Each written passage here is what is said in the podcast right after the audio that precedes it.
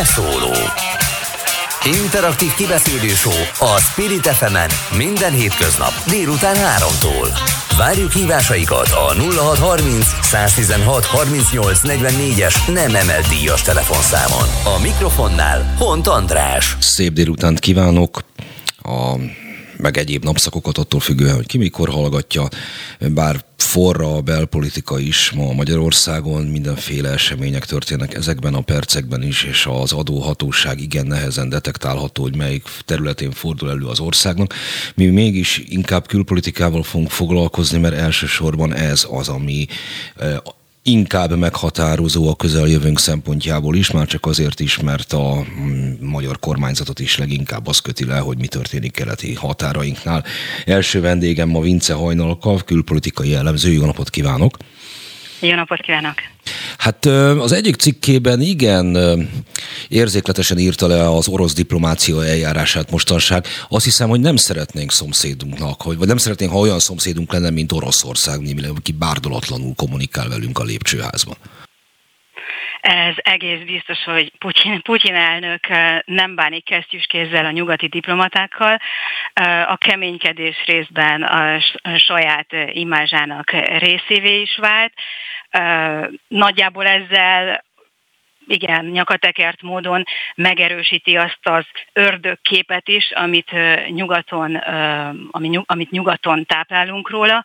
Ugyanakkor azért az, hogy Putyin elnök hogyan viselkedik, illetve milyen maga a putyini rezsim, ezzel kapcsolatban azért ezt nagyon szétválasztanám maguktól a külpolitikai, diplomáciai, katonapolitikai kérdésektől. Henry Kissinger az egyik legkiválóbb amerikai külpolitikai szakértő, korábbi külügyminiszter azt mondta, hogy a nyugat arra használja Putyin elnök ördökként lefestését, hogy ezzel megkímélje magát a valódi Oroszország politika, politika folytatásától.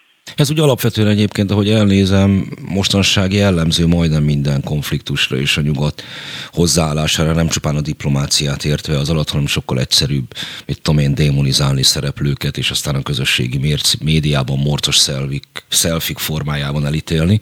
Ez egy ilyen kortünet lehet, de mégis alapvetően azért szokatlan a, a hogy mondjam, az orosz diplomácia eh, hangütése, de ezt csak azért próbálom itt feszegetni, mert, mert ha jól lát, látom, akkor Európa az a tárgyaló fél, amelyikkel ezt meg is lehet tenni.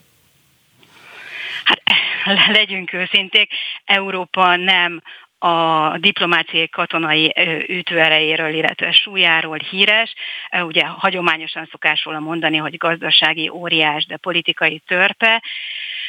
Ugyanakkor... Ami egyébként számomra valahol érthetetlen, hiszen a mondjuk anya hajója az a egyes tagállamoknak önmagában több van, mint Oroszország.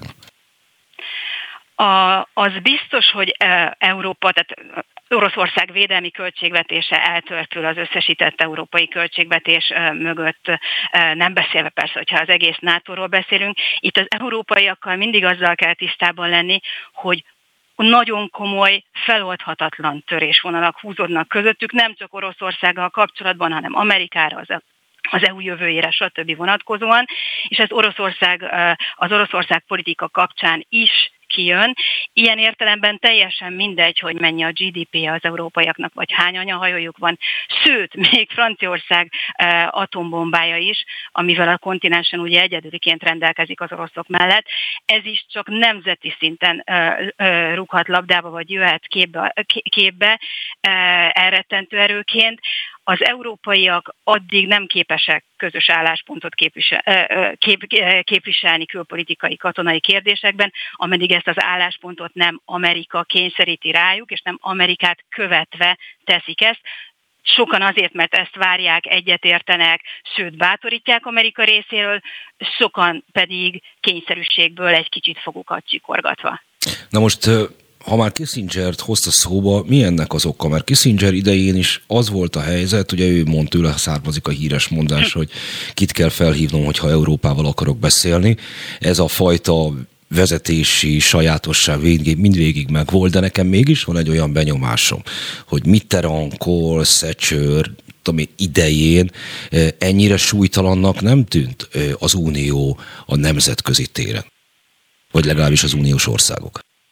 Ez így van, és ez egy óriási paradoxon, mert ugye gondolhattuk volna azt, hogy a hidegháború alatt ugye a közös ellenség valóban ellenfél Szovjetunióval szemben sokkal kevesebb mozgástere volt az európaiaknak, és sokkal inkább csak a NATO szövetségen belül érvényesülhettek. Ehhez képest, tehát ezt sokféleképpen lehet magyarázni, mondjuk erre Christopher Patton volt EU külügyi főképviselő, brit külügyi főképviselő, Hongkong kor, utolsó kormány kormányzója is volt, azt mondta roppant, roppant jellemző brit megfogalmazással, hogy nem vagyunk teljesen megáldva, kimondottan megáldva ezzel a jelenlegi politikus generációval. Tehát mondjuk azt, hogy súlytalanabbak maguk a politikusok is, ehhez pedig egy nagyon érdekes változás járul magában a kül- külpolitika természetében is, sokkal inkább a szent- szentimentalizmusra, a médiának úgymond értékalapú politikát folytatva játszanak a, a, a vezetők, sem mint korábban, amikor jobban tisztában voltunk a történelem tragikumával, súlyával, a földrajz és a geopolitika szerepével.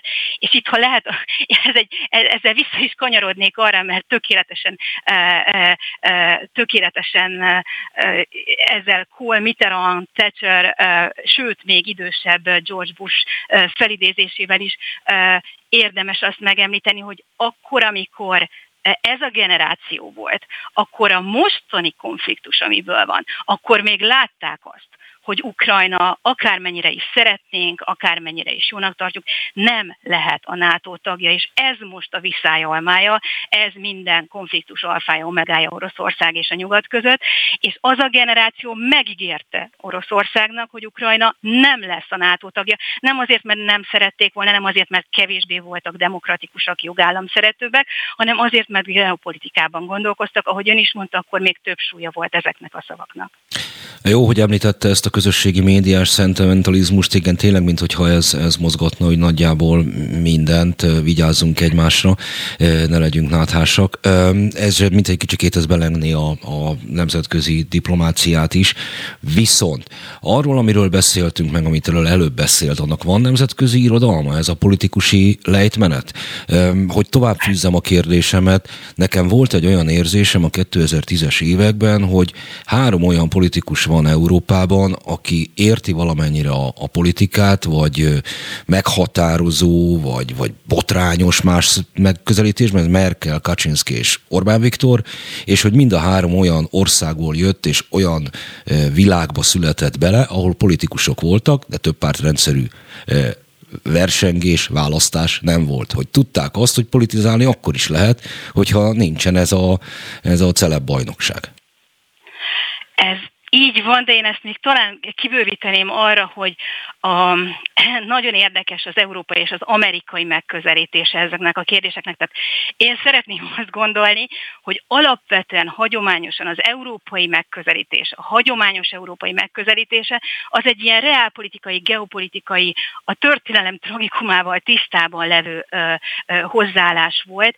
Roppant egyszerűen földrajzi adottságokból és kifolyólag az európaiakat soha nem választotta el egy óceán a saját ellenfeleiktől, állandó testvérháborúkban voltak, ki az egyik oldalon állt az egyik században, aztán a másikon a következőben, vagyis az a jó és a rossz, mint egyetemes törésvonal, ez így nem adható el az európai történelmet ismerők és abban szocializálódott elmék számára. Tehát innentől kezdve Európa alapvetően tudta, hogy a stabilitás záloga hosszú távon soha nem a kirekesztés elszigetelés, hanem csak a párbeszéd lehet.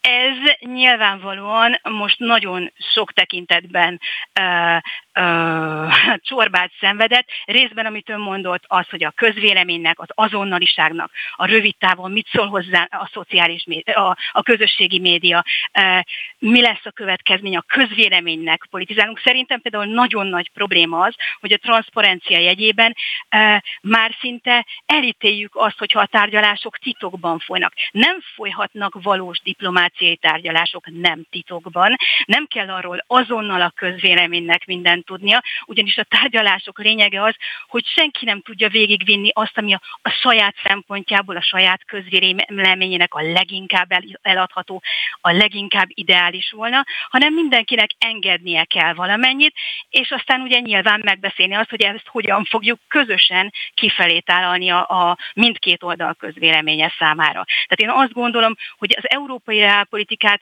nagyon erősen visszafogta. Részben az, hogy ugye a, a, a hidegháború alatt, a második világháború vége óta átvesszük, kritikátlanul átvesszük az amerikai hozzáállást, ami az amerikai földrajzból és nemzeti érdekekből tökéletesen levezethető, és akár jogos is, hiszen őket egy óceán választja el, biztonságban érzik magukat, ugyanakkor nekünk nem ez a földrajzunk, nincsen mögötte az a katonai erő sem, hogy mi csak ilyen érték alapon példálozzunk mindenfelé, és hát legyünk őszinték, ha ezt sokáig csináljuk, úgyis Amerika szoknyája mögé ö, ö, futhatunk csak.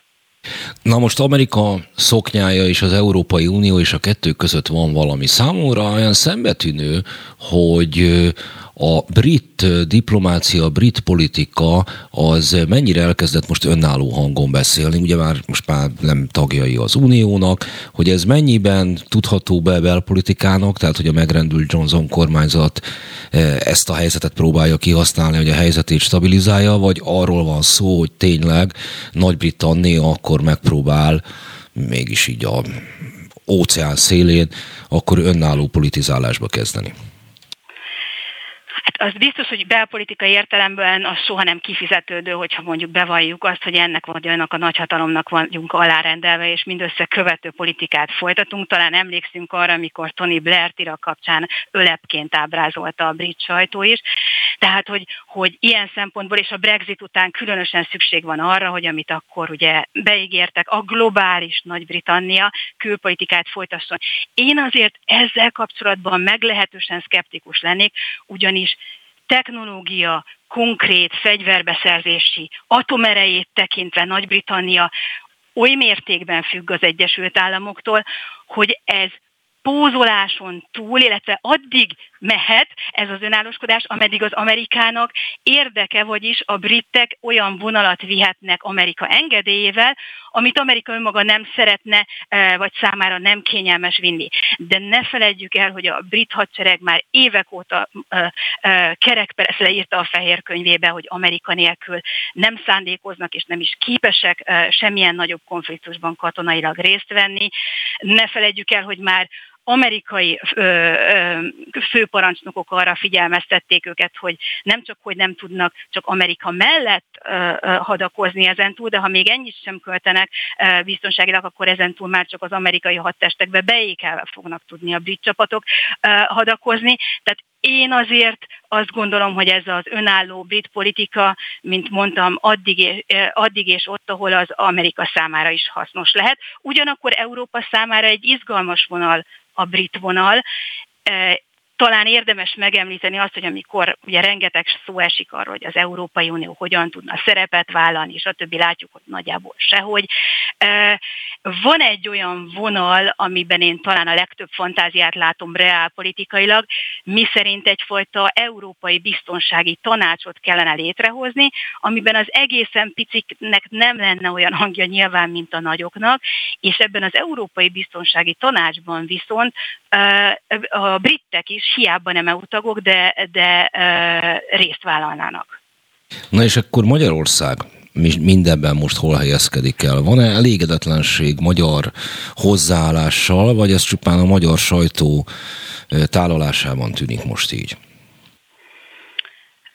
Be kell vallanom, hogy Magyarország, Magyarországgal külön nem, Magyarország álláspontját külön nem szoktam elemezni.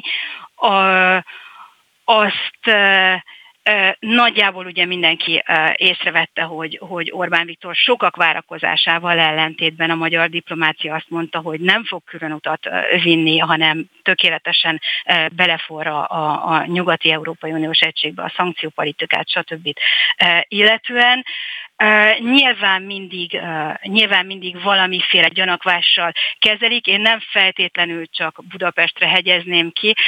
Talán érdekes epizód, hogy volt NATO főparancsnok helyettes írt egy úgynevezett regényt arról, hogy hogyan fog kinézni a, a jövő háborúja Oroszország ellen, és ebben teljesen konkrétan, finoman szólva nem fiktív forgatókönyveket vázolva, vagy legalábbis nagyon, nagyon hajaztak ezek a forgatókönyvek a, a, a valóságra és a valós tervezési mechanizmusokra, írt nagyon sokszor arról, hogy bizonyos országok, és ott fiktíven Magyarország is ezek között ö, ö, szerepelt, hogy egy ilyen konfliktus esetén akár megakadályozhatják azt, hogy a NATO konszenzussal életbe léptesse az ötödik cikket, és akár bizonyos országok, ott egyáltalán nem volt kihegyezve egyetlen konkrét országra sem, de az érdekes az volt benne, hogy a regényben úgy tervezték az amerikai, a britek a választapást az orosz támadásra, hogy két forgatókönyvet dolgoztak ki. Az, egyet, az egyiket elterelésnek, azt odaadták az összes NATO szövetségesnek, szövetségesnek, azzal a felkiáltással, hogy miután ezt kiosztottuk a szövetségeseknek, pár órán belül úgyis Moszkva az talán lesz. És aztán volt egy valódi terv, amit viszont csak a benfentes amerikai-brit szövetségesek ismertek.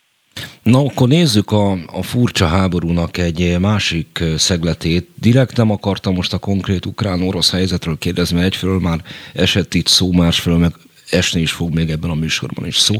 De itt van egy másik frontvonal, és ez Fehér Oroszország és a Fehér Lengyel határ.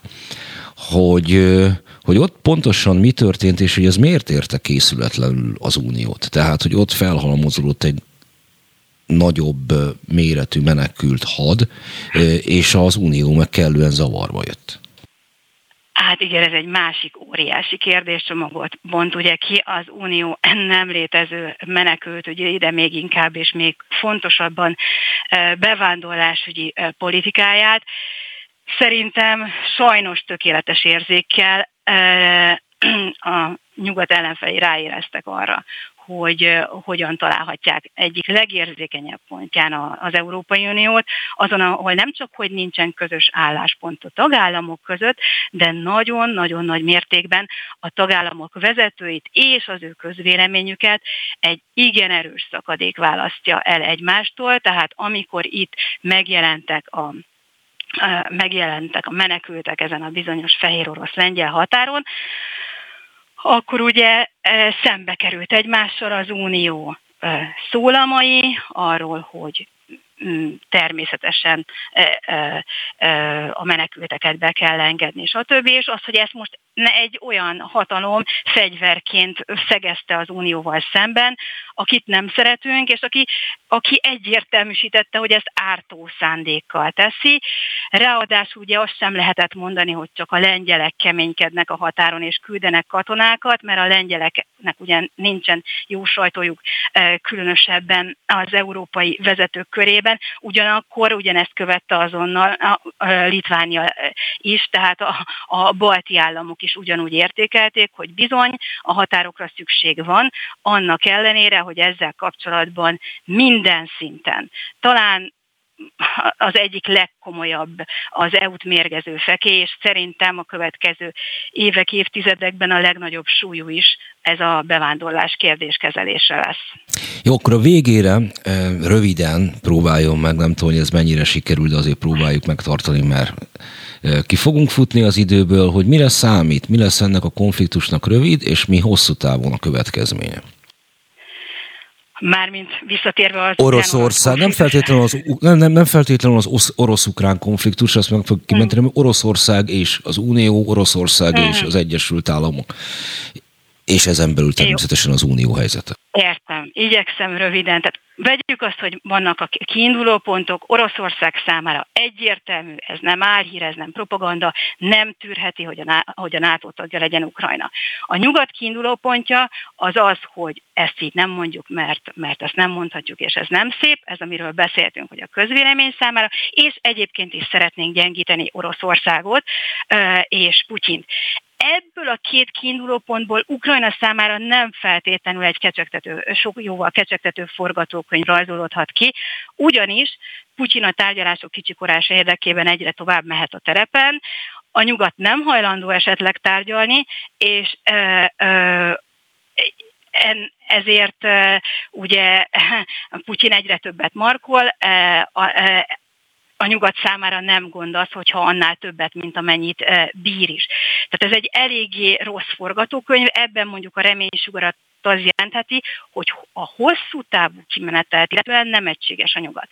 Magyarán példának okáért Franciaország, Németország szintén úgy gondolják, hogy a Ukrajna nem lehet a NATO tagja, valamiféle semlegességi státusz kell, tehát az én értelmezésemben nagyjából mindenki tisztában van vele, hogy előbb-utóbb ide kell kifutni a dolognak, ha tartós stabilitást szeretnénk a kontinensen, és ha egyfajta erőegyensúlyt, amiben, ami, ami, ami minden fél számára elfogadható, megjegyzem, a londoni ukrán nagykövet is elszólta magát nemrég, amikor azt mondta, hogy hát igen, a háború elkerülhető volna, hogyha, a, a, hogyha Kiev rugalmasabban állna ehhez a kérdéshez. A francia Macron elnöknek a NATO jövőjéről tanácskozó küldötte, Über Védrin külügyminiszter azt mondta, hogy Ukrajna státusza nem lehet tabu téma, és úgy egyébként a mérvadó amerikai politikusok, mint már említettem Kissinger, de egyébként a néha Ibzsezsinszki is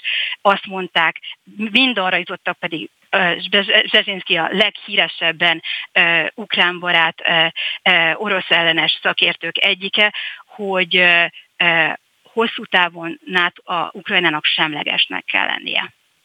Jó, köszönöm szépen Vince Hajnalkának, külpolitikai szakértőnek, hogy itt volt velünk. Mi folytatjuk majd tovább ezzel a témával az adásunkat.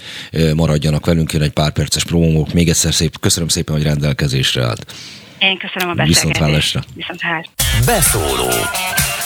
Interaktív kibeszélő a Spirit fm minden hétköznap délután 3-tól.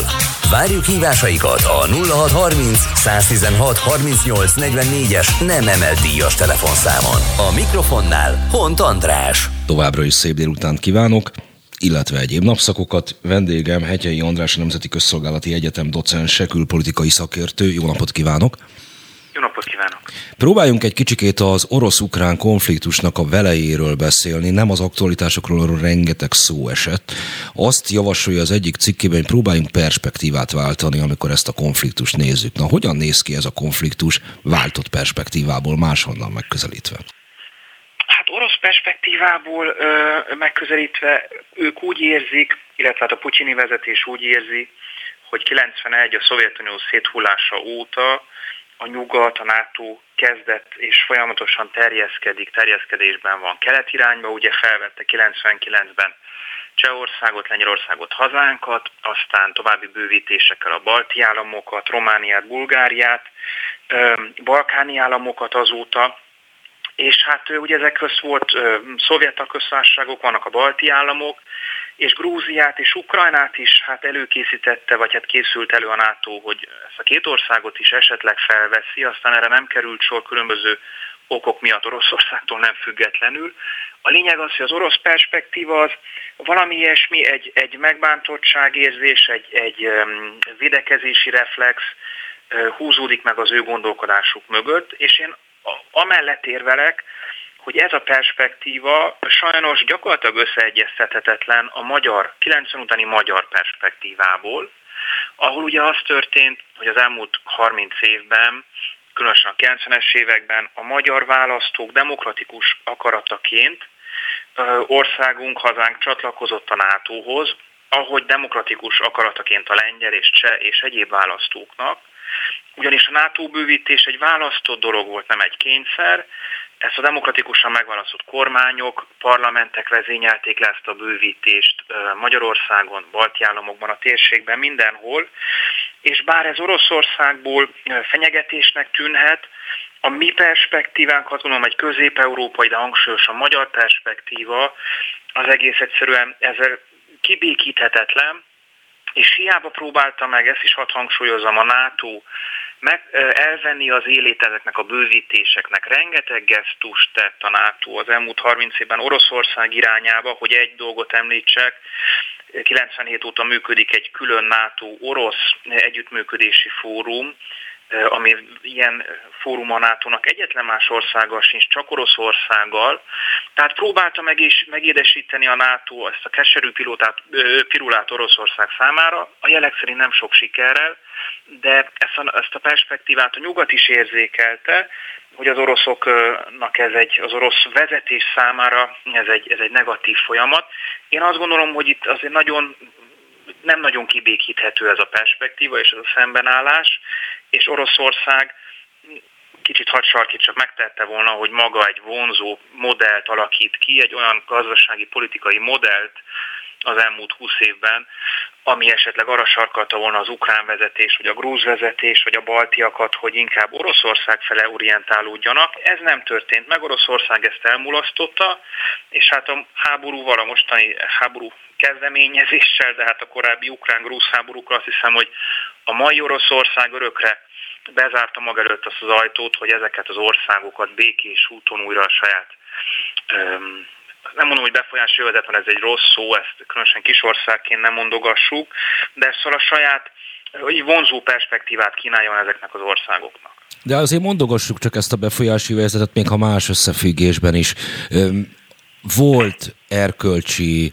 jóváírni valója nyugatnak, a nyugati államoknak, a közép-európai államokkal szemben a 90-es években.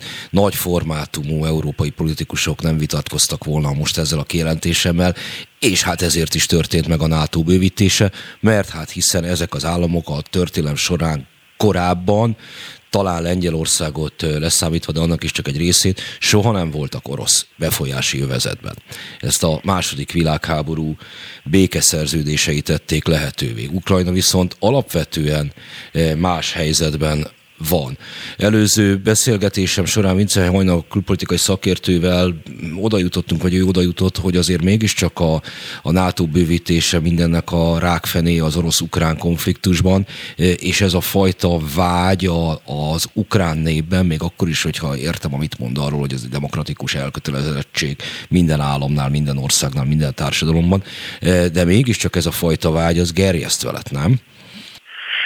Hát ezzel, ezzel meglehetősen vitatkoznék azzal, azzal, hogy itt a, a rákfene, a NATO terjeszkedése és bővítése befolyási övezet. Tehát van az az elmélet, hogy hát itt Ukrajna ne pattogjon, ugye mégiscsak orosz befolyási övezet évszázadok óta. Most ez ugye mindig kérdőjeles, hogy mennyi az az évszázad, ugye 18. század végéig a mai Ukrajna, Ukrajna területe nem tartozott az orosz birodalomhoz, hanem mindenféle országokhoz tartozott, a krimi tatárkánságtól Lengyelországig, de Oroszországig 1772-ig nem tartozott Ukrajna.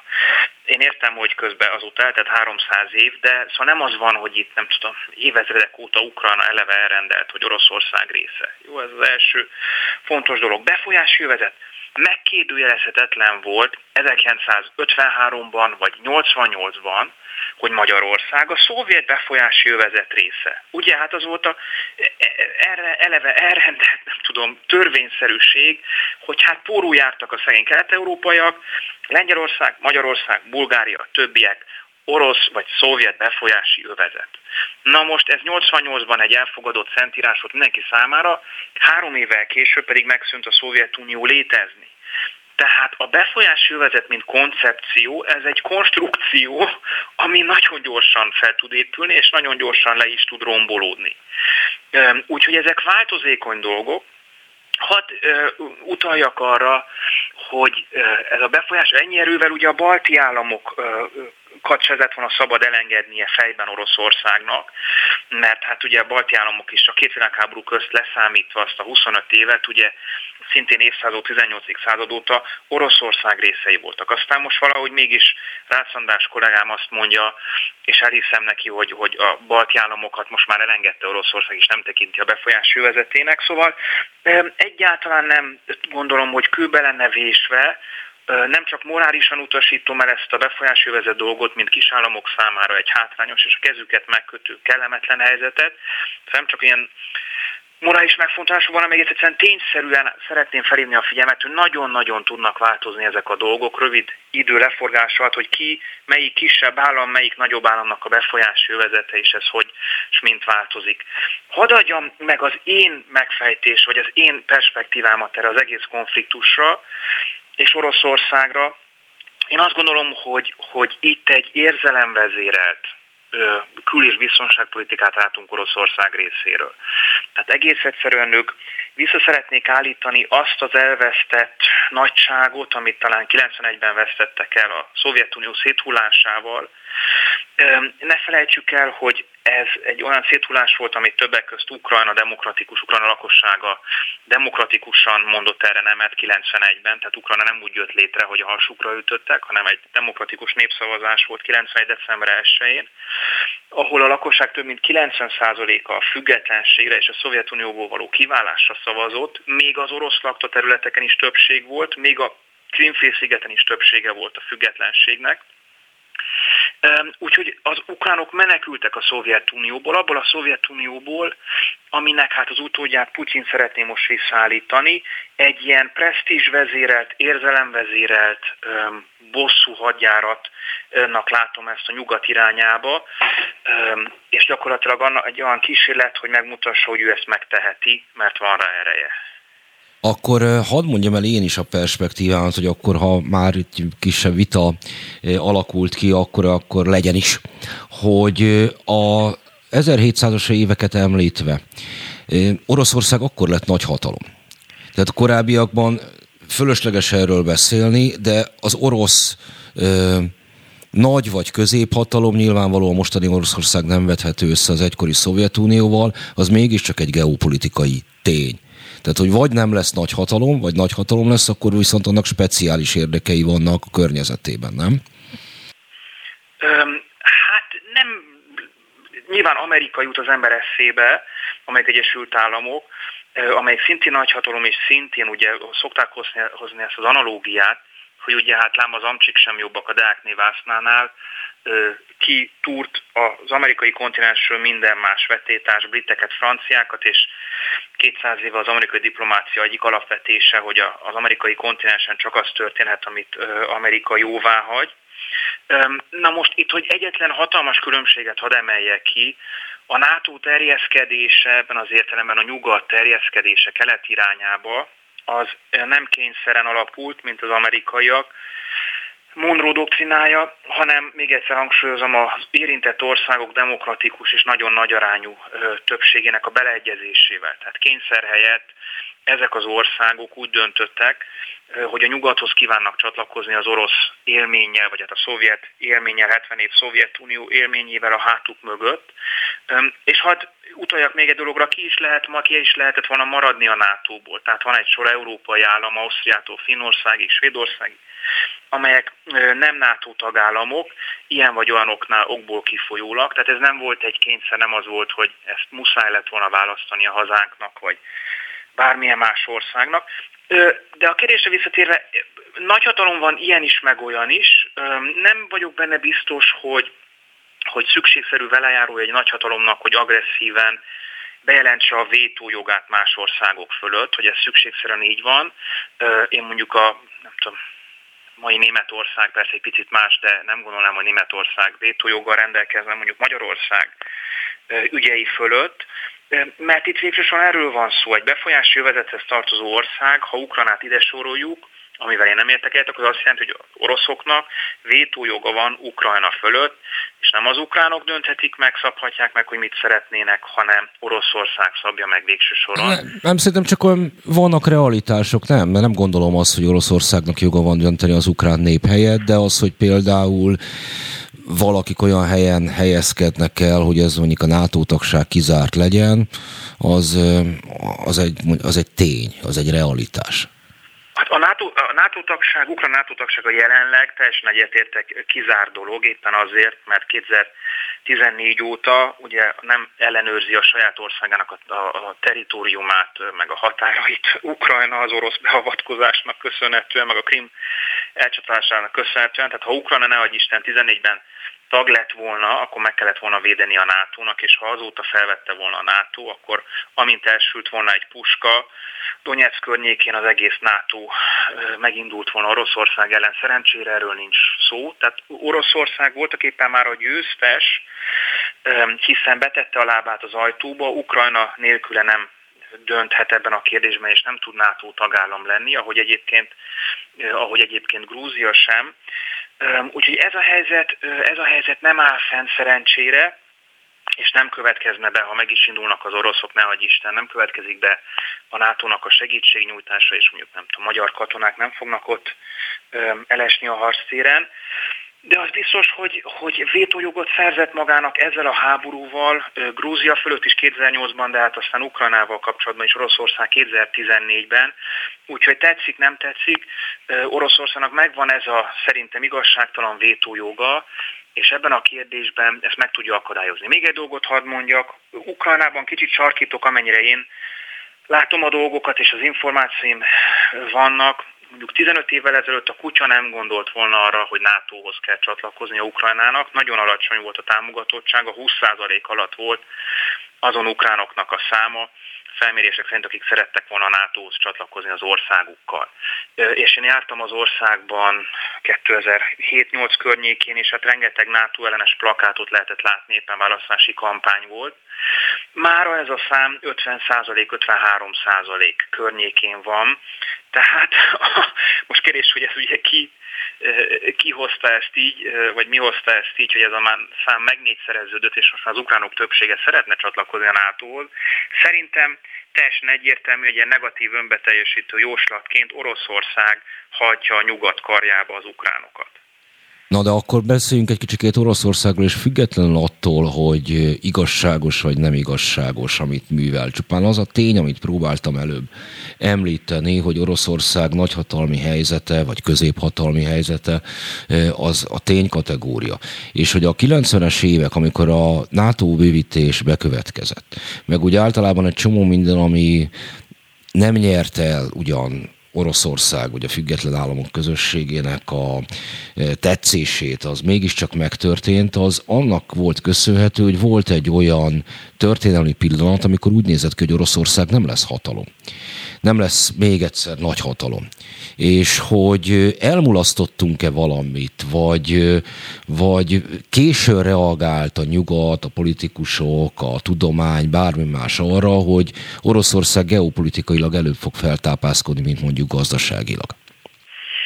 Hát ez egy, ez egy nagyon jó kérdés. Én azt gondolom, hogy Oroszországnak lehettek volna olyan kezdeményezései, a gazdasági erejéből fakadóan például mégiscsak egy 150 milliós piacról beszélünk, ami, ami vonzóvá tehette volna az orosz modellt. Ugye van az Eurázsiai Gazdasági Unió, Putyinnak egy projektje, ami tíz éve indult és próbálja integrálni a, a, a volt szovjet tagköztársaságot, egykori volt szovjet tagköztársaságokat. Tehát voltak erre azt gondolom, hogy kreatív, előremutató, pozitív és minden érintett számára nyerességet hozó kezdeményezések, Oroszország részéről, de jól láthatóan legkésőbb 2014 óta erről az útról Oroszország ilyen vagy olyanokból, és Putyin letért. Most vagy azért, mert nem volt gazdaságilag sikeres az Eurázsiai Unió, nem oszta el a reményeket, vagy nem tudom pontosan miért nem is látok én a fejébe. De csak azt szeretném mondani, hogy egy nagyhatalomnak nagyon sok eszköz áll a rendelkezésére arra, hogy az érdekeit érvényesítse, és a szomszédos országokat a saját bűvkörébe vonja, hogy így mondjam. Egy gazdasági integráció, egy, egy pozitív, nem tudom, soft power fellépés, az mindenképpen egy olyan út lett volna, ami, amivel lehetett volna Ukranát megpróbálni, vagy a közép-ázsiai országokat, vagy a kaukázusiakat magához kötni. Most azt gondolom nem lévén nagy orosz szakértő, hogy ebben nyilván nem segített az orosz gazdaság alapvetően gyenge állapota, hogy ott nem sikerült modernizálódni, hogy nincs ma egy vezető cég, multi, amire azt mondhatnánk, hogy ez egy ismert orosz cég, tehát nincs brandje, hogy Dél-Koreának vannak nagy cégei, Kínának vannak nagy cégei, a telefonjaink, a laptopjaink. Miért nincs orosz nagy tech cég, miért nem jött ki az elmúlt 30 évben akár az autógyártás területén Oroszország valami nagy brendel leszámítva természetesen a fegyvereket és az olajt, vagy az energiahordozókat, Nyilván azért, mert nem kedvezőek a társadalmi megfelelő a gazdasági jogi feltételek Oroszországon belül. Tehát ez egy elmulasztott lehetőség, hogy Oroszország gazdaságilag nem tudja integrálni a szomszédait, de ez megint csak nem a nyugat és legkevésbé Ukrajna hibája, és hogy az orosz szoftpár ennyire gyenge, az azt gondolom, hogy magától értetődő, innentől kezdve mi lenne pontosan vonzó Oroszországban és az orosz modellben. Jó, az odáig rendben, hogy Oroszország nem tudta integrálni a környező országokat. De még akkor is, ha megpróbálunk kislisszolni abból a vádból, hogy a nyugatnak itt van hibája, hogy a nyugat tudta-e integrálni, nem, most már tudjuk a választ, nem tudta, de integrálhatta volna ennél szorosabban a nemzetközi közösségbe Oroszországot gazdaságilag. A második világháború után a Marshall segély az agresszornak, a, a legnagyobb ellenségnek, Németországnak is járt, és hogy valahogy a, a világ 90-ben, a Szovjetunió, 91-ben a Szovjetunió szétesése után nekem úgy tűnik, így utólag is visszatekintve, hogy úgy érezte, hogy ezzel a történettel nincsen gondja, és Putyin azért a 90-es éveknek a terméke. Az oroszok azt hiszem, hogy bármilyen ö, ö, cudar állapotokat vezethet be otthon Vladimir Putyin, ha valamire keserűen emlékeznek vissza a 90-es évekre, ami a teljes elszegényedést, a káoszt, a bűnözést és minden mást rájuk szabadított. Ez egész pontosan így van, és ugye lehet tudni, hogy 90-91 környékén a Szovjetunió utolsó hónapjaiban Gorbacsov, aki hát nagyon jó kapcsolatokat ápolt a nyugatnak, és rengeteg szívességet tett, és hát beleegyezett többek között a magyar rendszerváltásba is, hogy Gorbacsov abban bízik, hogy kap egy komoly segélyt, gazdasági segélyt a nyugati államoktól Amerikával az élem, amivel a Szovjetunió gazdaságát ki tudják húzni, abból a válságból, amivel belekerült. Nem kapott ilyen pénzt, és Gorbacsov legnagyobb fájdalmára a nyugat nem nyújtott egy újabb marsal segélyt akár, vagy hát egy egy, egy átfogó segélyprogramot Oroszországnak. Ez azért volt, mondták akkor az amerikaiak, mert ez egy lyukasvödörbe töltött víz lett volna. Tehát az orosz gazdaság, a szovjet gazdaság, tervgazdaság nem működött, soha nem is működött, és a jövőben sem működött volna, még akkor sem adnak neki hasamra ütött 3 milliárd dollárt, hogy tessék, három év múlva ugyanúgy az állam csőd szélén át volna a Szovjetunió. Tehát ebben a megokolásban azért van némi igazság, hogy Oroszország kezét elengedte a nyugat, vagy hát a Szovjetunióé, de megvoltak azért az elég jó okai az oroszoknak. Na most a 90-es évek mindenképp egy teljesen negatív periódus, és Gorbacsovat ugye borzasztóan utálja az átlag orosz, mert a káosz azonosítja vele, meg Jelcint is, ugye elnököt, 91 után orosz elnököt, ami számomra az izgalmasabb kérés az az, hogy ezt mindezt elfogadva, hogy miért nem folytatódott az a pozitív putyini politizálás, ami a 2000-es hatalomra kerülése után az első néhány évben jellemezte Oroszországot. Ne felejtsük el, hogy az első pár évben Oroszország kifejezetten konstruktív partner volt, segített afganisztáni műveletek kapcsán, különböző diplomáciai téren, ilyen-olyan kezdeményezésekben. Szóval nem volt ez a borzasztó konfrontatív Oroszország, és mintha lett volna egy, egy együttműködés, szoros német-orosz kapcsolatok voltak, ugye Schröder kancellár alatt. Szóval volt, én azt gondolom, hogy egy, egy beinduló partnerség a két fél között, mm, volt egy, egy, egy jobb hangulat, egy, egy mostanában sokkal kevésbé háborús hangulat, aminek hát talán a, szimbolikusan a 2008-as orosz-grúz háború verte be ebbe az első szöget, és aztán 14-ben az ukrán háború az utolsót. Én megint azt gondolnám, hogy a labda itt alapvetően Oroszországnál pattogott, és Oroszország akciói vezettek oda, hogy ez a viszony, ez a közeledés, ez az együttműködés, ez elhidegüljön, elsősorban politikai értelemben, mert nagyon egyszerű szempontot hadd mondjak, a 90-es változások lényege Európában, 89-90-es korszakalkotó rendszerváltásoknak mégiscsak az a lényege, hogy kialakul itt Európában egy békerend, egy békerend, amiben a, amiből a háborút, mint a problémák megoldásának az eszközét száműzzük, és tárgyalásos úton igyekezzük megoldani a problémákat. Másik eleme ennek meg az, hogy elismerjük a szomszédok területi épségét, vagy a sértetlenségét, a harmadik meg az, hogyha szerződést kötünk, akkor ezeket be is tartjuk. Én azt gondolom, hogy ezt a három alapelvet nagyjából sikerült betartani Európában, a délszláv térséget leszámítva mindenkinek, és Oroszország mind a hármat felrúgja, 2008-ban Grúzia, 14-ben meg most Ukrajnával kapcsolatban, amikor hiába csak egy szempontot emeljek ki, hát öt vagy hat különböző nemzetközi szerződésben ismeri el Oroszország Ukrajna területét 90-től 2010-ig, aztán mégis simán bevonul 2014-ben és elcsatolja a Krímfélszigetet. Szóval ez ezért annyira fenyegető mindenki számára Európában ez a háborús retorika, mert ez egy szintlépés. Hadd érzékeltessem talán ezzel a metaforával, hogy ez, ez, ez, ez már nem egy, egy, nem tudom, egy kis barátságos sörmeccs, ahol vannak konfliktusok a Nyugat és Oroszország közt, mint a 2000-es évek elején, de azért alapvetően vannak közös érdekek, hanem egy nagyon negatív szintlépés, európai meghatározó értékelés szerint, mert az egész békerendszernek az alapját kezdi ki, amit itt 89 és 91 között kialakított Európa saját magának. Hát értem, mondjuk, hogy is mondjam, csak derűsebb ettől én meg önmagában nem láttam maga. Látja egyébként, hogy nagyjából az egész helyzetnek a végét? Hát fogal, nem, hadd mondjam, az, azért nem értem az egész helyzetet, megmondom őszintén, mert Oroszország már nyert. Ahogy említettem, Ukrajna soha az életben nem fog tudni belépni a NATO-ba, amíg a Krímfélsziget orosz megszállás alatt van, és amíg van ez a két szakadárköztársaság.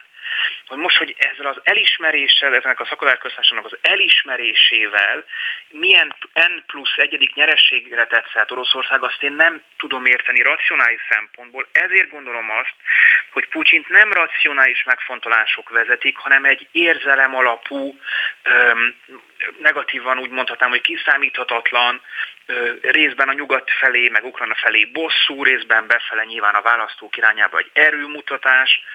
Szóval egy, egy nem racionális keretben mozog, én azt gondolom sok szempontból az orosz döntéshozatal, annál is inkább nehéz megmondani, hogy mit szeretne Oroszország. 14-ben érthető volt, hogy szeretné megvétózni Ukrajna NATO csatlakozását, ez sikerült is neki.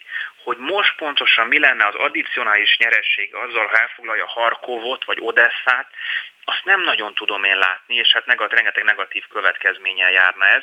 Úgyhogy megmondom őszintén, lévén nem is nagyon ugye vagyok a térségnek, a szakértője Oroszországnak, meglehetősen tanástalan vagyok, és, és a nálam okosabb kollégákat hallgatom, olvasom. Akkor egyetlen egy rövid, nagyjából igen-nem kérdés így a végére. Azt mondja, hogy Putyin esetében itt valami érzelemközpontú magatartásról van szó, nem annyira racionális. Csak a benyomásaira vagyok kíváncsi, hogy Lavrov önnek úgy néz ki, mint egy érzelem befolyásoltságú ember is. Olyan embernek tűnik, mint akinek egyébként nincsen hatása mondjuk az orosz politika egészére?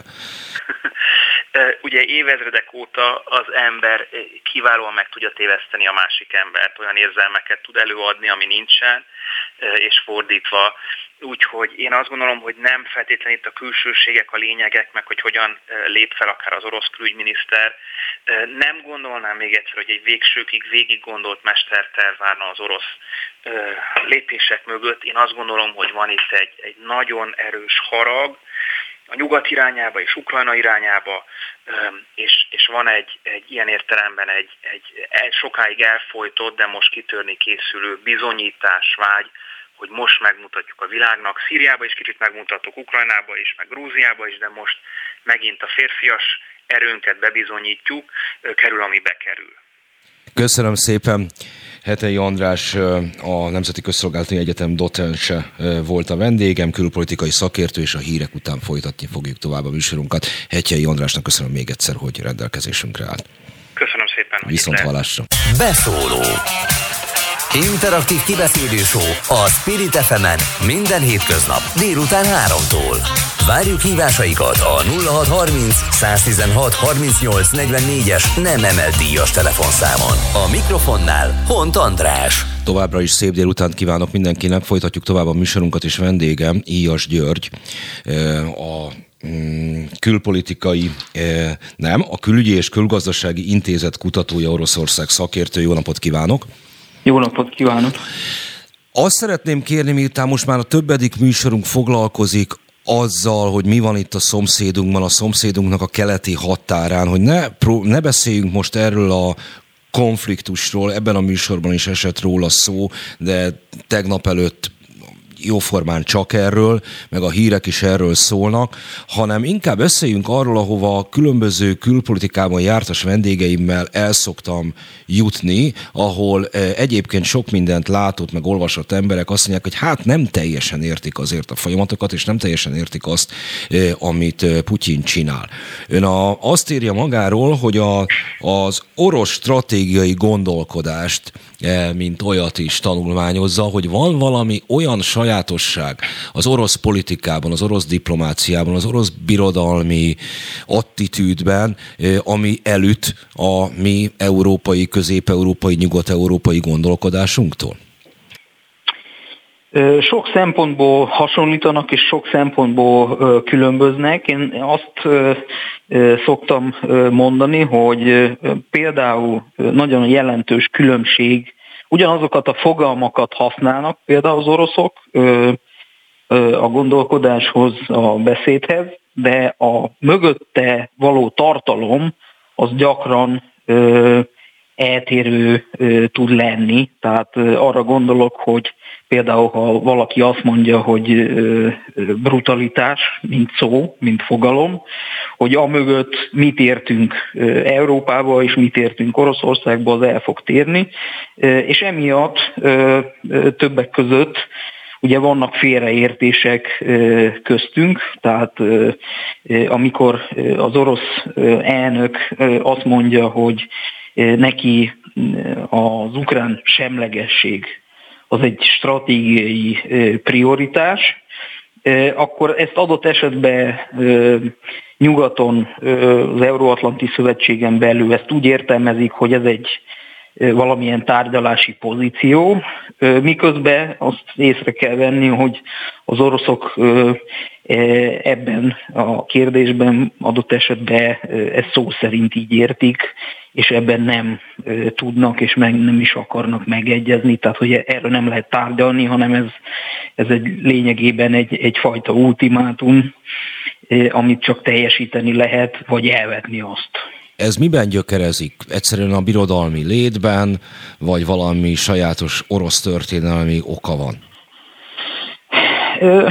Ugye itt sok elmélet van erre vonatkozóan. Én egyfelől azt szeretném itt mondani, hogy az orosz gondolkodás részben egy nagyhatalmi gondolkodás, és ebben hasonlít is minden más nagyhatalomra ami azt jelenti, hogy saját érdekérvényesítési képessége és akarata az nagyobb, mint kisebb államok esetén ez előfordul. A másik, ami az orosz gondolkodást egy, egy más stratégiai kultúrkörbe emeli, az az, hogy, hogy milyen földrajzi helyzetben vannak, milyen társadalmi, környezeti szférában formálódott az orosz gondolkodás, és akkor itt egy csomó elmélet létezik arra vonatkozóan, hogy akkor itt a, a, a, nem tudom, a hideg időjárástól kezdve, ami kitartásra, meg, meg nagyobb akaraterőre ugye nevelte az oroszokat egészen odáig, ami mondjuk egy elfogadottabb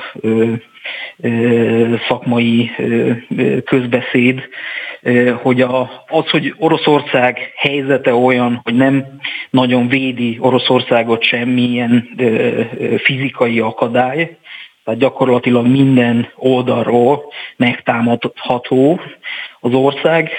Ez kialakította az orosz stratégiai gondolkodásban egy olyan fajta aggodalmas megközelítés, miszerint ugye mindig várnak is támadást, és mindig próbálnak egy ilyen támadásra felkészülni, és jellemzően ez abban teljesedik ki aztán, hogy, hogy egyfajta ilyen nagyobb távolságot próbálnak felépíteni maguk és az ellenségük közé. Ebben az esetben Ugye itt azt látjuk, hogy, hogy NATO és Oroszország közé mindenképp egy semleges zónát szeretnék létrehozni, vagy hát annak megtartani adott esetben, és ebben az esetben ez, ez Ukrajnára esik ez a terület, és hát tulajdonképpen az ukrán helyzetet ez, ez az, ami bonyolítja.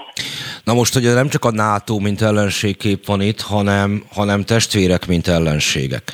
Kicsikét nehéz innen Közép-Európában egy nyelvileg nagyon elütő, környezetétől nagyon elütő országból, mondjuk ukrán-orosz, fehér-orosz-orosz viszonyt bogozgatni, de önmagában az is kérdés, hogy ezek a népek hogy tekintenek egymásra. Szolzsenyicinnek a nem sokkal a hazatérése után, ez a Hogyan mentsünk meg Oroszországot nevű röpirata volt, ahol következetesen ér, nem, de hogy hazatérés, még hazatérés előtt a Szovjetunió szétesésének pillanatában írta, ahol nagyon radikálisan élvel az önálló szovjet utódállamok ellen. Tehát az, hogy mind az ukránokat, mind a fehér oroszokat nem tartja önálló népnek, ez az attitűd megvan a mostani orosz társadalomban is. Mégis hogyan tekintenek egymásra ezek a társadalmak, hogyan tekintenek saját magukra? Ugye ez egy nagyon fontos kérdéskör, ami az elmúlt években, tehát Szovjetunió szétesését követően folyamatosan alakul és átalakul. Tehát valóban ez a nézetrendszer, amit ön is említett, ez jelen van az orosz gondolkodásban, mint ahogy egyébként részben jelen van más szláv népcsoportok, nemzetek körében, tehát nem véletlen, hogy egyébként Oroszország és Belarus között azért ilyen szoros a kapcsolat. Itt sokan arról beszélnek, hogy hát mert a két vezető ilyen meg olyan, és azért ők közösen ezt erőltetik, stb. stb. De hogyha az ember megnézi a különböző felméréseket, vagy elutazik Belarusba, akkor látja, hogy az emberek 80%-a oroszul beszél, orosz médiát fogyaszt, Oroszországban vannak érdekeltségei, akár úgy, hogy barátok, akár úgy családtagok, munka, bármi más, tehát nagyon szoros kapcsolat van, és ugyanez a helyzet Ukrajnában. Ott az a különbség, hogy hagyományosan is az ukrán társadalomnak egy, egy része, akik hagyományosan így nyugat felé és nyugat felé orientálódnak.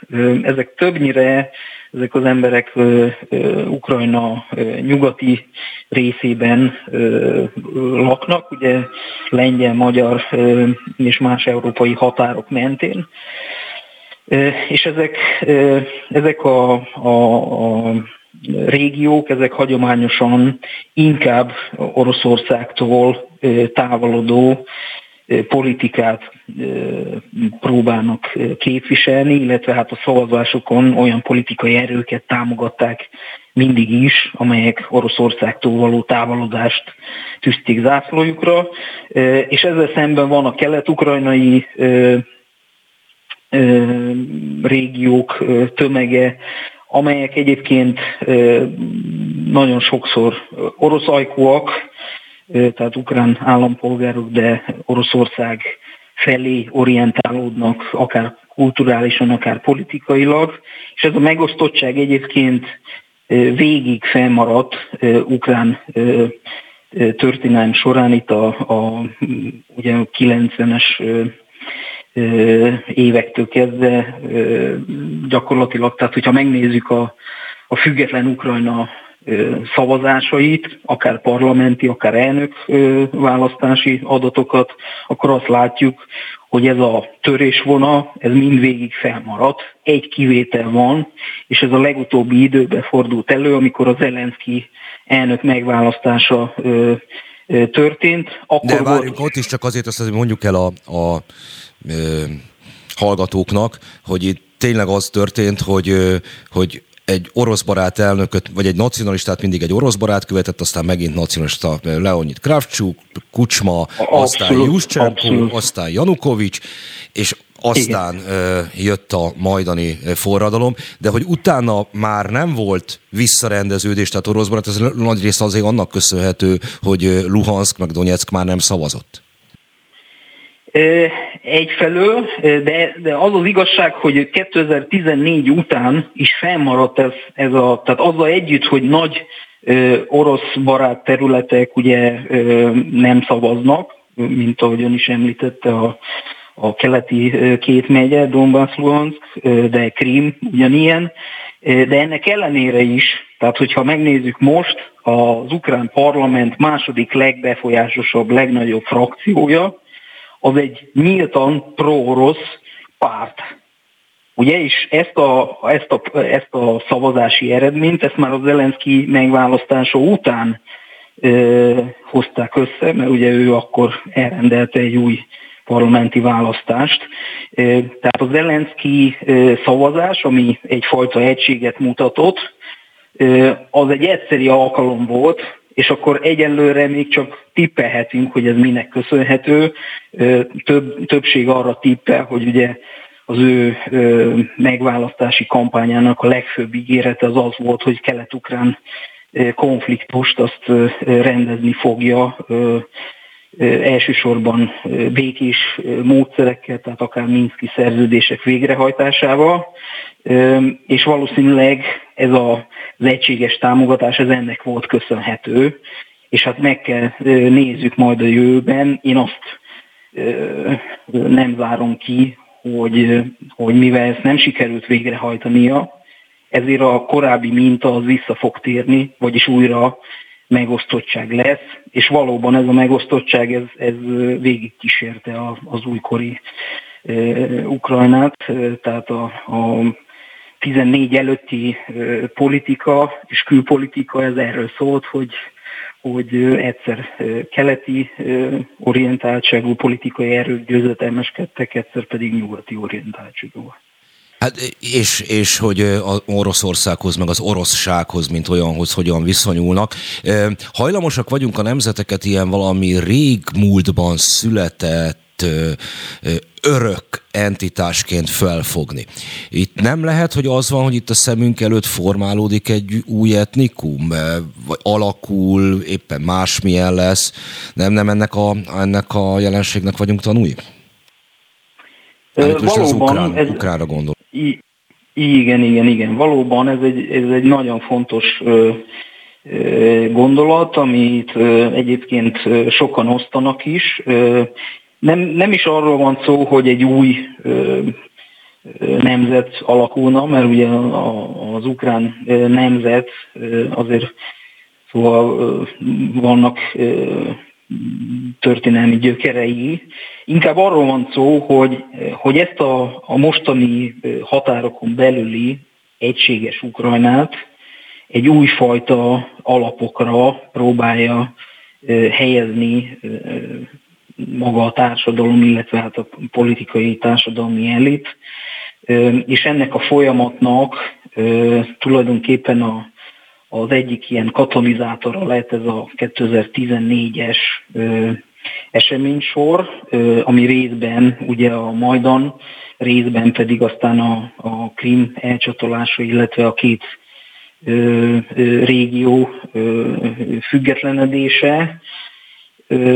És ugye ez, ez, a, ez a katalizátor, ez számunkra is sajnálatos módon egy ilyen radikálisan nacionalistább és egyértelműen pronyugati irányba mozdult el. Ugye nem a pronyugati irányjal van bajunk, hanem a, a nacionalizmus megerősödésével, amely, amely ugye a negatív formáit azért látjuk nagyon sokszor Ukrajnában, amikor radikális, akár paramilitáris csoportosulások e, egyre másra csak ott megjelennek a, politikában is, meg hát a közéletben, és befolyásolják gyakorlatilag a teljes közbeszédet, tehát egy olyan irányba vitték el az ukrán politikát, amelyben az ukránság és az ukrán öntudat az olyan prioritást élvez, hogy az már adott esetben negatívan hat kisebbségekre, negatívan hat Oroszországgal való kapcsolatra. Lényegében ez ugye vita tárgya, hogy ez most reakció arra, ami történt 2014-ben, vagy 2014 az eleve ennek a folyamatnak a, az ilyen kezdeti pontja volt. De az minden, minden esetre az igaz, hogy, hogy ez a fajta nacionalista, tehát negatív értelembe vett nacionalista gondolkodás, ez, ez azért jelen volt Ukrajnában is, mint ahogy előfordul ugye minden más nemzetnél is, csak ez most mainstream vált, tehát fősodrúvá vált de hogy nem nagyon negatív képet fessek, azért azt el kell mondjam, hogy, hogy nyilvánvalóan ugye van ennek a nacionalizmusnak egy egészséges része is, ami, ami viszont csupán arról szól, hogy, hogy a, a, az ukrán államiságot azt megőrizni, és pozitív kapcsolatokat kiépíteni, akár a kisebbségekkel, beleértve a magyar kisebbséget az országon belül, akár az európai partnerekkel, Oroszország, stb. Csak azt látjuk, hogy a mostani fő diskurzus Ukrajnába ezeket az egészségesebb kezdeményezéseket, ezeket elnyomja. De nem lehet, hogy itt egyébként arról van szó, hogy itt van egy megállíthatatlan szétfejlődés, hogy előbb-utóbb egyébként de facto az lesz, hogy két külön nép él majd Ukrajnának a keleti, illetve nyugati részén, és hogy mind a kettőt erősebb szálok fogják kötni az egyéb szomszédaikhoz, a keleti térségben lévő orosz hajkúakat Oroszországhoz, illetve Ukrajnát meg a nyugati szláv szomszédaihoz, Szlovákiához, Lengyelországhoz. Sajnos ezt nem tudjuk kizárni, sőt az elmúlt napok történései is arra mutatnak, hogy, hogy nem kizárt, hogy, hogy egy ilyen folyamatot ugye kívülről is elősegítik. Tehát nem, nem csak arról van szó, hogy, hogy ez amúgy is előfordul, bár megint ez olvasat kérdése, ugye a keleti megyékben lévők egy része ugye ezt a függetlenedést, és aztán a mostani Oroszország általi elismerést, ezt eleve vágyták, tehát erre törekedtek, és ez, ez, ez, ez volt a céljuk. Tehát ilyen szempontból nyilvánvaló, hogy, hogy amit ön is állít, ez, ez, ez egy létező folyamat. Kérdés az, hogy, hogy ez külső befolyás nélkül ez kiteljesedne abba, hogy tényleg szétszakad az ország. Én nem, nem, nem vagyok benne biztos. Tehát, hogyha sikerült volna, vagy hát a jövőben még sikerül visszaállítani egy, egy, egy mérsékeltebb gondolkodást az ukrán nemzeti, nemzetépítésről, amely elfogadóbb különböző kisebbségekkel. Én nem zárom ki, hogy, hogy ezt a folyamatot ezt meg lehet állítani, de másfelől pedig igen, sajnos az is bekövetkezhet adott esetben, bár ezt senki nem szeretné, főleg a külső vagy itt közvetlen szomszédságban, tehát gondolok itt Európai Unió, meg Euróatlanti Szövetségi Rendszer országaira, hogy ez bekövetkezzen ez a szétszakadás a kelet és a nyugat között. Viszont a mostani elismerés, ez, ez biztos, hogy, hogy úgy tűnik, hogy nem utolsó pont ebben a, a történetben, tehát nem, nem zárhatjuk ki, hogy, hogy újabb megmozdulások előfordulhatnak, akár kívülről érkezően, akár házon belül, tehát a, például Putyin elnök beszéde, az legalább annyira szólt az ukrán emberekhez, mint az oroszokhoz, és aztán erről is el lehet diskurálni, hogy, hogy ez most akkor felszólítás arra az orosz ajkúak és Oroszországhoz közeledni akaró ukránok számára, hogy akkor itt az ideje, hogy, hogy csatlakozzanak a mozgalomhoz, vagy adott esetben csak figyelmeztetés az ukrán hatóságok számára, hogy akkor Szóval azért mégiscsak az a van, jobb van, út, van, egy, van egy nagyon egyszerű kérdésem így a végére, hogy én ugye Igen. szép hosszú orosz tanulmányok áll, hosszú, ám tökéletesen sikertelen orosz tanulmányok állnak mögöttem, hogy, és, és egyébként voltam Ukrajnában, de hát ebből kifolyólag lehető legkevésbé sem szláv nyelven kommunikáltam a, a helyiekkel, mármint akikkel nem tudtam magyarul, hogy hogy mennyiben, mennyiben mutat szétfejlődést magában a, maga a nyelv. Tehát mennyire értik egymást. Cseh és szlovák ismerőseim panaszkodnak arról, hogy pár generációval ezelőtt még hát teljesen tudtak beszélni, a fiatalabbak azzal, pusztán azzal, hogy más könyvekből kezdtek el tanulni Pozsonyban és Prágában, már nem feltétlenül értik egymást. Én azt gondolom, hogy az ukrán és az orosz közötti különbségek ebből a szempontból azért elég csekélyek. Már most nyelvészeti szempontból persze ezeket le, lehet érvelni, hogy ezek nagyonak számítanak, de a hétköznapi megértés szempontjából ezek nagyon kicsi különbségek, és értik abszolút mértékben. Az ukrán társadalom egy része, ez most is orosz médiát fogyaszt, oroszul gondolkodik, oroszul ír, tehát hogyha felmegyünk újabb különböző szociális hálókra, Instagramtól kezdve, azt látjuk, hogy az ukránok több mint fele ezeken oroszul kommunikál saját magáról, barátaival, ismerőseivel.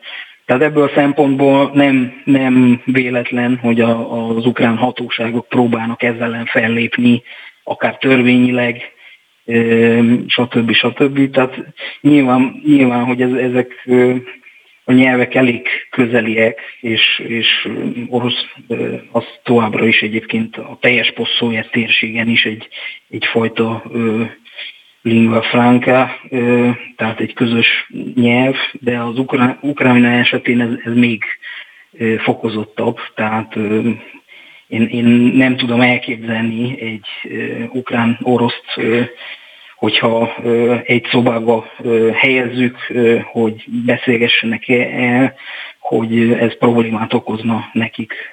Értem, nagyon szépen köszönöm, hogy itt volt velünk. Szerintem erről még fogunk beszélni eleget, már csak azért is, mert ez magában az az egész poszt terület, ez roppant érdekes kérdés, de ez nem ezen a héten lesz majd, hanem majd valamikor. Minden esetre most lesz egy pár perces promóblokk, és aztán jövünk vissza. Köszönöm szépen Ilyes Györgynek, hogy itt volt velünk. Viszont hallásra.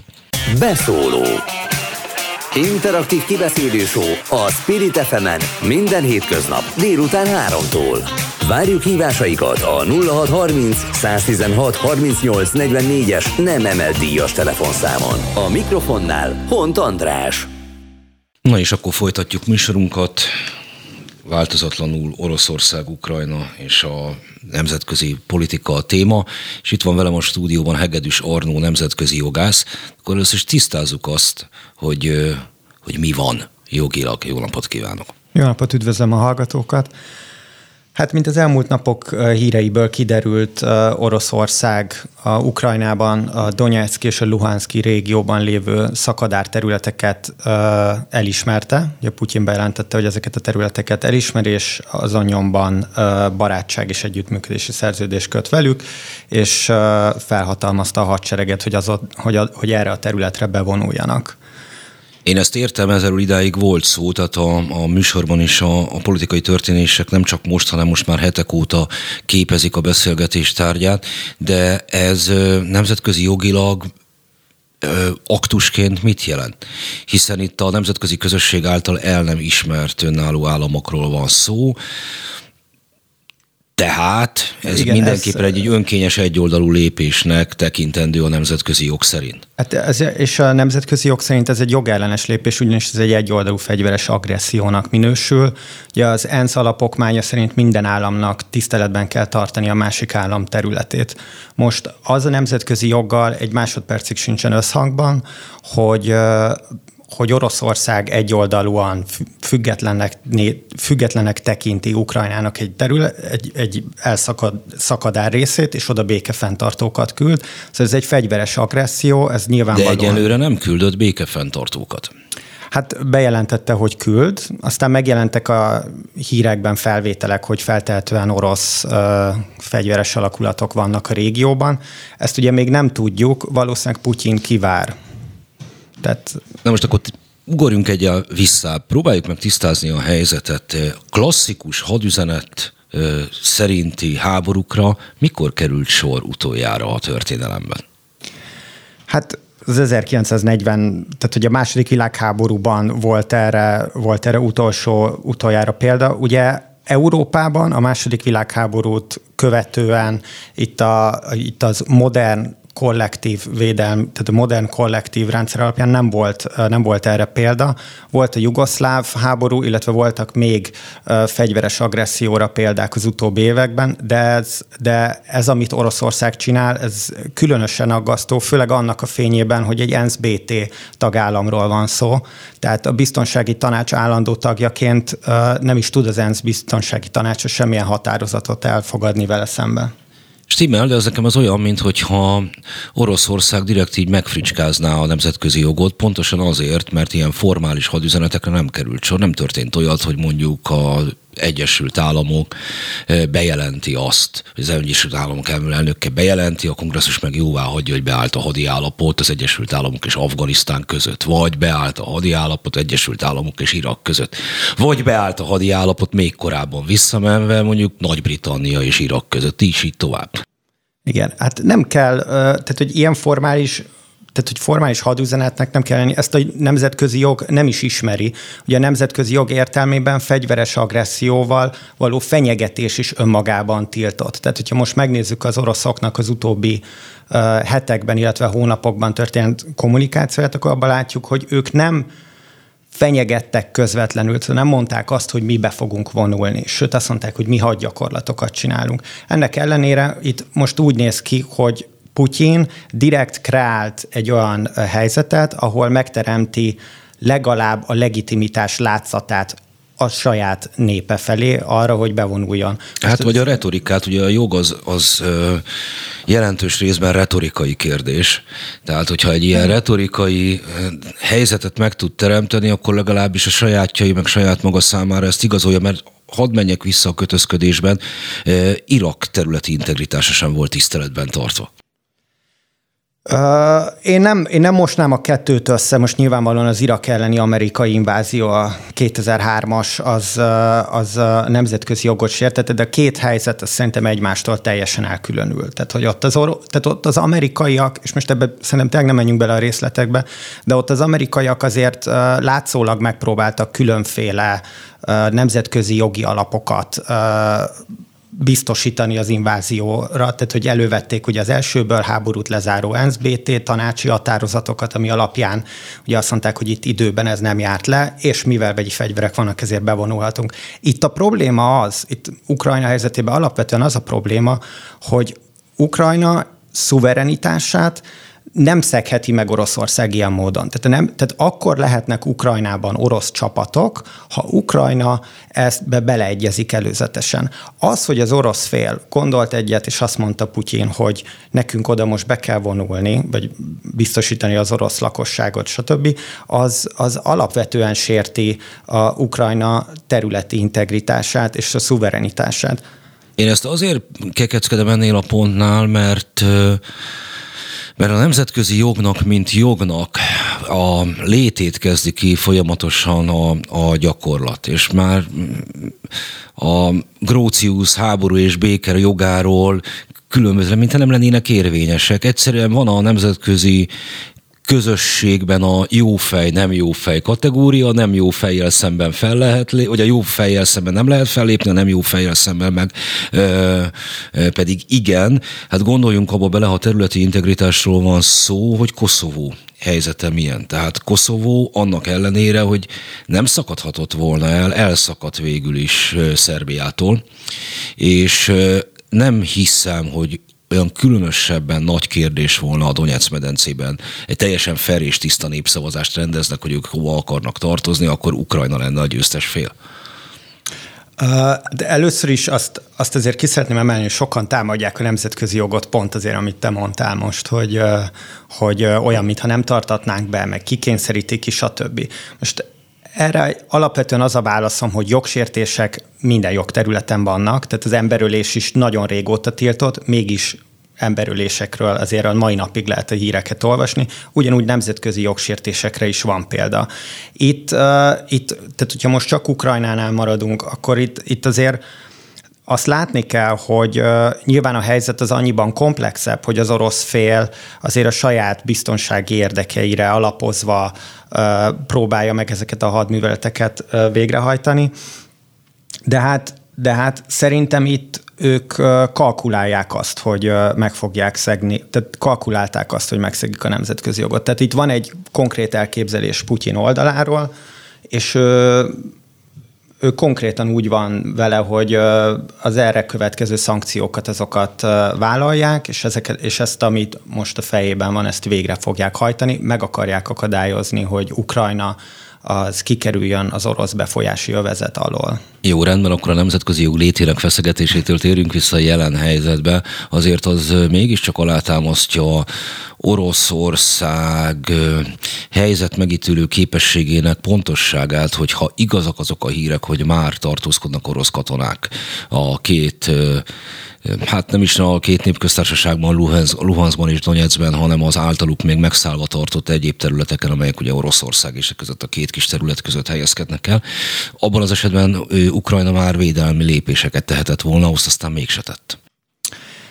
Nagyon érdekes, amit az ukránok csinálnak, mert nem válaszolnak, nem válaszolnak katonailag, és szerintem, a, szerintem az ukrán álláspont az az, hogy egészen addig, amíg a vitatott területeket nem lépi át az orosz hadsereg, majd mondjuk nem, nem indul Fehér Oroszország felől is egy invázió, addig nem fognak válaszolni, ugyanis nem akarnak, szerintem nem akarnak semmilyen olyan katonai tevékenységbe belemenni, ami bármennyire is megalapozhatna egy orosz választ. Tehát az ukránok szerintem arra várnak, hogy teljesen egyértelműen az oroszok induljanak meg, ez az egyik. A másik, hogy az ukrán hadsereg, én nem vagyok ennek a szakértője, de amennyire tudom, az ukrán hadsereg sokat fejlődött, de még mindig nincsen azon a szinten, hogy tartósan ellen tudjon állni egy orosz, egy, egy átfogó erről, orosz. Erről tegnap előtt beszéltem egy ezredessel, közszolgálati egyetem tanárával, próbált képbe hozni, mondtam neki is, hogy nem volt föld-föld rakéta jelen az óvodában, tehát ez próbálja elmagyarázni. Nyilvánvalóan nem, nem azonos kategória a két ország hadereje.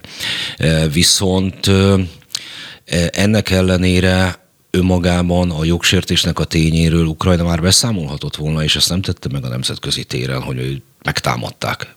Szerintem ez a napokban meg fog történni. Tehát, hogy szerintem konkrétan megvárják, hogy, hogy vajon mit akarhatnak most az oroszok. Tehát, hogy ettől az, hogy elismerték független államként, ez mit jelent? Ugye innen több forgatókönyv is elképzelhető. Van, aki arról beszél, hogy itt teljes átfogó invázió lesz.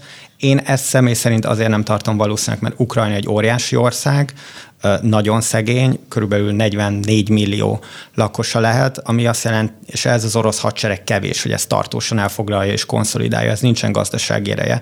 Ilyen területi, területi vitákat viszont szerintem az orosz félnek politikai érdeke, mert ha, ha a NATO tagságtól távol akarja tartani Ukrajnát, akkor, akkor muszáj egy folyamatos területi vitát fenntartani, ugyanis van a NATO-ban egy iratlan szabály, hogy aktív területi vitával rendel, tehát egy aktív területi vitával közben nem vesznek fel. Igen, igen, ezért kellett Magyarországnak megkötni az alapszerződéseket a szomszédos államokkal Pontosan. a 90-es évek elején. Igen, erről is volt szó már itt ebben a stúdióban, hogy azért a, de facto független államok száma a világon véges. Tehát előbb-utóbb el szokták ezeket ismerni. Van egy-kettő, ami úgy néz ki, hogy most már tartósan erre a létre rendezkedett be, mint mondjuk Tajvan vagy Észak-Ciprus, de ezeknek a, a, a száma az, az tényleg nem túl sok. Na most az a helyzet, hogy van ez a két szakadár állam, amelynek a de facto függetlenségét a nemzetközi közösség elismerte. 2014-ben tört ki a, az orosz-ukrán hát háborús konfliktus, mert az sem egy igazából egy terebélyesedő, reguláris hadseregek által vívott valami volt, vagy legalábbis csak nagyon-nagyon szűk időszakban. Hát ennek most már nyolc éve, és azóta ezek a, az országok, országocskák ott működgetnek. Én nem, én nem gondolom, hogy ezt a nemzetközi közösség de facto elfogadta. Szerintem azt fogadta el a nemzetközi közösség, hogy, hogy, ott, be, tehát, hogy ott belpolitikai idézőjelbetéve adott esetben mondhatjuk úgy, hogy polgárháborús helyzet áll fönt, ahol van Ukrajna szuverenitásán belül egyfajta fegyveres ütközet. Ez nem azt jelenti, hogy ilyenkor a szakadárok által elfoglalt területeket de facto államként elismernék. Tehát, hogy Ukrajna területe nem változott, a határai ugyanazok. Szóval ezt nem gondolom, hogy a nemzetközi közösség bármeddig elfogadta volna. Ismerünk nagyon sok más olyan konfliktust, ahol vannak területi viták, de a vitatott területek nem lesznek attól még önálló független államok. Tehát, hogy ettől automatikusan nem válik független állammá Luhansk és, és Donetsk. Na most ugye azt azért mégsem kell különösen bizonygatni, hogy ez a helyzet meglehetősen furcsa. Furcsa háború, nehéz rá egyértelmű jogi kategóriákat húzni, nehéz egyáltalán megállapítani akár csak a hétköznapi kifejezésekkel, hogy ez pontosan micsoda, mi is vacil, konfliktus, háború, háborús konfliktus, polgárháború, provokáció, bármi más, körülbelül ezeknek így a határmesdjén mozog, és a diplomáciai eh, válaszok is eh, eh, ebbe a furcsaságba sorolnak be. A mai hír az, hogy szankciók kat lengetett be az Európai Unió. Kezdem a legmókásabb részével, kitiltja például az unió területéről Putyin séfjét. Igen. Ez mi? Hát az a akkor először is csak a, csak a mondat elejére röviden, hogy azért szerintem a nemzetközi jognak erre van egy, van egy viszonylag tiszta meghatározása, hogy itt mi történik, szóval hogy az, hogy egy államon belül mi van, az nem feltétlenül jelen nemzetközi jogilag különös relevanciában nem feltétlenül kell, hogy bírjon, de azzal, hogyha itt az oroszok valóban bevonulnak, akkor ez egy, ez egy agresszió, tehát ez egy fegyveres agresszió lesz. Most a szankciók vonatkozásában azt lehet tudni egészen a Balkán válságtól kezdve, hogy amikor nemzetközi jogi jogsértés történik, akkor az államok általában szankciókkal válaszolnak. Most Európa, a nyugat ebben a helyzetben nagyon nehéz helyzetben van, mert nem mindegy, hogy milyen szankciókat vezet be. Nyilván, azt szeretné, nyilván szeretné kényszeríteni az orosz felet arra, hogy tartózkodjon a további jogsértések elkövetésétől. Az, hogy milyen szankciókat vezetnek be most, és adott esetben, hogyha tovább fokozódik a helyzet, akkor később milyen szankciókat fognak vezetni, azt, azt ugye nem tudjuk, de, de az látszik, hogy nagyon nehéz, nagyon nehéz helyzetben van a nyugat. Általános, tehát hogy ilyen egész blokkádokat már nem szoktak bevezetni, célzottan a politikai elitet szokták ilyenkor targetelni, nem hiába, tehát hogy, hogy így próbálnak meg kényszert. De olyan szokott, elő szokott fordulni? Én nem tudom, én ilyenre sem nagyon emlékszem, hogy a, az ország védelmi miniszterét kíván, nyilvánítják nem kívánatos személyiségnek, mint ahogy az most Sojgó miniszter esetében hmm. úgy néz ki, hogy megtörténik. De hát miért nem Putyin? Nyilvánvalóan nem önálló entitás a kormány védelmi minisztere, Persze, de hát valószínűleg Putyin, Putyin is szankciók alá fog kerülni. Ugye a hajót is, hajót is elhozta Hamburgba, pár hete lehetett olvasni, hogy a saját luxusjachtját elhozta.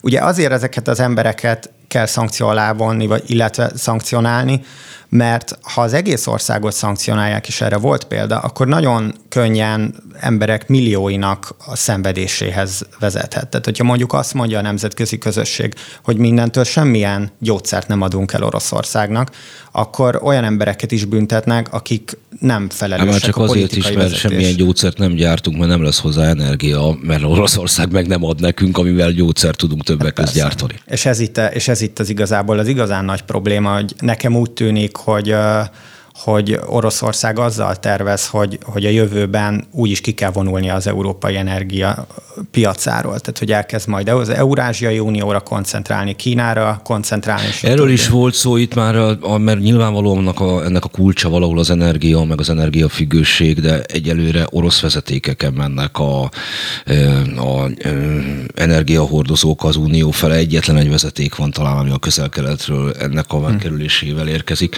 Még az azeri gáz is orosz vezetékkel jön, tehát itt ez, ez, ez a elkövetkező időszakon nem túl valószínű, hogy az Európai Unió ettől el tud tekinteni. Hát ezt én se gondolom, hogy de például azt látjuk, ugye ez is egy új hír, hogy a németek, németek elállnak ettől, tehát hogy elállnak a, az északi vezetéktől. Ennek a beüzemelésétől most bejelentették, de hogy most, most tényleg el fognak állni, az... Hát, hogyha ez így van, akkor kénytelenek más, más módon pótolni ezt a jövőben. És nem... Az nagyon érdekes lesz, mint az atomerőműveiket, azokat bezárták, a színerőműveket meg már régebben, a, hogy is mondjam, éjjel meg nem süt a nap, hogy a, a igen.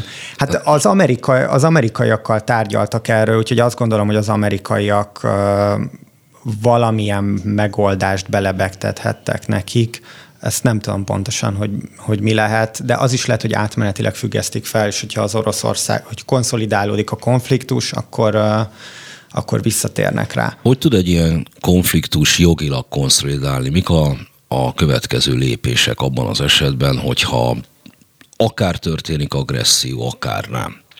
A nemzetközi, tehát a nemzetközi jog alapján ugye minden államnak kötelezettsége van a békés vitarendezésre. Most a békés vitarendezés körében azért elég széles eszközrendszerek vannak arra, hogy leültessék a feleket, és megállapodjanak. Én azt gondolom, hogy van lehetőség a, di- a konfliktus diplomáciai rendezésére, és az orosz fél nem akar átfogó katonai akciót hosszan tart, tehát fenntartani. Úgyhogy én reménykedek abba, hogy, hogy ennek itt lesz megoldása.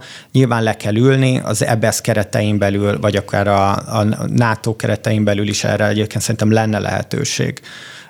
Az ENSZ, ENSZ szabályai és az ENSZ vitarendezési mechanizmusai között is lenne erre lehetőség. Az orosz félnek rá kell szállnia magát, hogy, hogy ezt a helyzetet rendezze.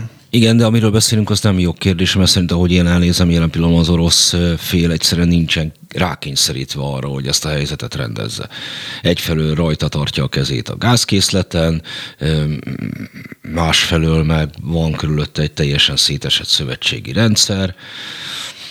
Mm, igen, meg körülbelül ennyi. Hát Hát nincs rá. Ebben, ebben teljesen egyetértek, szóval ezt én is így látom. Ugyanakkor azt gondolom, hogy itt a mögöttes szándék, tehát az oroszoknak a mögöttes szándéka az az, hogy egy hogy, hogy megakadályozzák azt, hogy Ukrajna tovább sodródjon a nyugat felé. Ugye ez az ő belpolitikai érdekeik miatt, illetve Putyin belpolitikai érdekei miatt is így van, illetve a gazdaság érdekei miatt is így van. Jó, akkor beszéljünk egy másik nemzetközi jogi szereplőről, alanyról, ha úgy tetszik. Pontosan hogyan szabályozza a nemzetközi jog az olyan katonai szervezeteket, mint például a NATO? Hát a NATO-nak van egy szerződése, és a szerződ, tehát a Washingtoni szerződés, és azon belül ugye a tagállamok megállapodnak arról, hogy megállapodnak az együttműködési feltételekről. Most ez ugye egy katonai szövetség, ebben az esetben ez azt jelenti, hogy minden NATO tagállamnak vannak szerződéses kötelezettségei, amiket be kell tartania. Az Ugye itt a probléma az az, hogy a orosz, orosz fél ugye az előző hónapokban olyan követeléseket támasztott a NATO és Ukrajna felé, aminek a NATO nem tud eleget tenni. Föltehetőleg nem is akar magában eleget tenni, de itt minket azt hiszem, hogy viszont érint egy, egy, sokkal inkább érint az, hogy mi van abban az esetben, hogyha a NATO bármiféle cselekményre szállja el magát.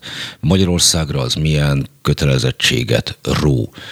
Például ebből valószínűleg a fegyveres részvétel, ami nem hinném, hogy NATO részéről lenne, a legegyértelműbb. Milyen olyan NATO lépések lehetnek még, amelyhez Magyarországnak igazodnia kell?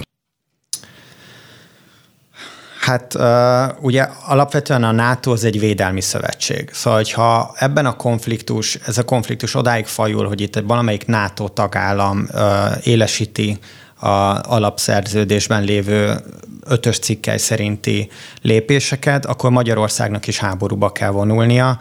Ugyanakkor én nem tartom azt valószínűnek, hogy ez idáig fajulna, ezt az oroszok sem szeretnék, és azért például Amerika sem szeretne háborúba menni az oroszokkal. Ez stimmel, és ezért is utaltam erre már a kérdésben, hogy ezt nem tartom én sem valószínűleg.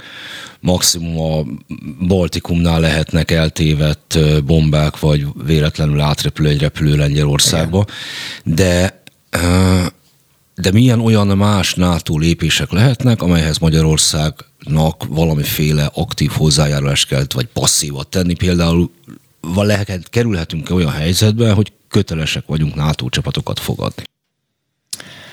Szerintem igen. Tehát, hogyha a NATO belső, belső mechanizmusai alapján az a döntés születik, hogy növelik a katonai jelenlétet, akkor Magyarországnak fogadnia kell egy ponton ö, katonákat. Ugye ez, ez is az együttműködésnek, és ez, ez is a NATO tagságnak az egyik eleme. Most az, hogy pontosan milyen helyzetekben állhat ez elő, azt nem tudom. Azt lehet hallani a hírekben, hogy folyamatosan növelik a NATO csapatok létszámát a térségben, tehát leginkább Lengyelországban és Romániába küldenek elsősorban amerikai katonákat. Ugye a NATO, köte, a NATO tagság alapján Magyarországnak is rendelkezésre kell állnia. Például ugye van itt NATO repülőtér, Pápán, aminek adott esetben logisztikai feladatokat is el kell tudnia látnia és hát valószínűleg akkor ezek el is fog látni. Milyen olyan nemzetközi jog által biztosított csatornák vannak, amikor ezt követően Oroszország nem tetszését fejezi ki Magyarország irányába? Amelyik ugye NATO tagállam, tehát a, egy konfliktusban a homlokráncoló fél, ennek tagja a Magyarország, ugye másfelől pedig Magyarország többször kinyilvánította, hogy baráti viszonyt ápol szinte minden áron Oroszországgal, és Oroszország is Magyarországgal. Ez egy, ez egy nagyon, nagyon érdekes kérdés. Én azt gondolom, hogy ugye Nekünk egyrésztről Magyarországnak vannak bilaterális kapcsolatai uh, Oroszországgal. Oroszország ezt egyébként diplomáciai úton bármikor jelezheti, hogyha neki bármilyen kifogása van, de azért én azt gondolom, hogy az orosz fél elsősorban ránk NATO tagországként, tehát hogy tekint, és nekünk elsődlegesen kötelezettséget kell tennünk ugye a NATO-val szembeni jogi jogi vállalásainkra. Tehát, hogy ezt jelezheti Oroszország. Én nem gondolom, hogy egyébként Magyarország ebből a szempontból különös relevanciával bírna, nem gondolom, hogy minket külön megszólítana az orosz fél, de van le, mivel ugye vannak bilaterális kapcsolataink, ezért nem elképzelhetetlen, hogy bizonyos szerződéseket Oroszország felmondjon. Na akkor nézzük a szerződéseket, mert ugye már vannak bilaterális egyezmények, Igen. és vannak olyan multilaterálisok, mint például a NATO alapító szerződése, de van ilyen még egy, és ezt csak elméletileg kérdezem, hogy ez mennyiben kerülhet konfliktusba egymással, mert ugyan félig helyezkedik el az államjog, az alkotmányjog és a nemzetközi jog között valahol az Európai Unió és az Európai Uniónak a e, különböző szervei, de van közös európai biztonságpolitika. Vannak ugye uniós államok, ezeknek egy része NATO tagállam. Kerülhet-e jogilag skizofrén helyzetbe egy EU tag, NATO tagállam? Hogy mondjuk más az EU biztonságpolitikai célja és iránya, és megint más az erőteljesen amerikai dominanciájú NATO-i. Elméletben lehet. Tehát, hogy elméletben ez elképzelhető. Bár Ezért kezdtem elméletileg a kérdésben, ez, ez, ez egy izgalmas elméleti kérdés szerintem. Abszolút. Mondjuk itt azért van, itt azért nagyon bonyolult mechanizmusokat kell elképzelni. Tehát mondjuk egy döntés, döntéshozatali mechanizmus a nato belül, vagy az Európai Unión belül egyébként azt gondolom, hogy minden állam számára elegendő mozgásteret nyújt arra, hogy lassítson bizonyos folyamatokat, vagy adott esetben meg is akadályozzon. Azért azt hozzá kell tenni, hogy mi nem az egyedüli NATO és egyszerre EU tagsággal rendelkező állam vagyunk, szóval ezért a régióban ez szinte mindegyik államra igaz. Én nem gondolom, hogy az amerikaiak az Európai Unió akarata ellenére akármit át tudnának nyomni. Szóval szerintem ez nem feltétlenül állna elő egy ilyen helyzet, de hát De azért minden elképzelhető, meg mindennek az ellenkezője, hogy az egész, egész konfliktussal van. Hegedűs Arnonak köszönöm szépen, hogy itt volt velünk. A mai napot is eltöltöttük a szomszédunkban éppen kirobbanni óhajtó háborús válsággal. Maradjanak velünk, holnap is lesz beszóló, én viszont a jövő héten leszek legközelebb viszont hallásra.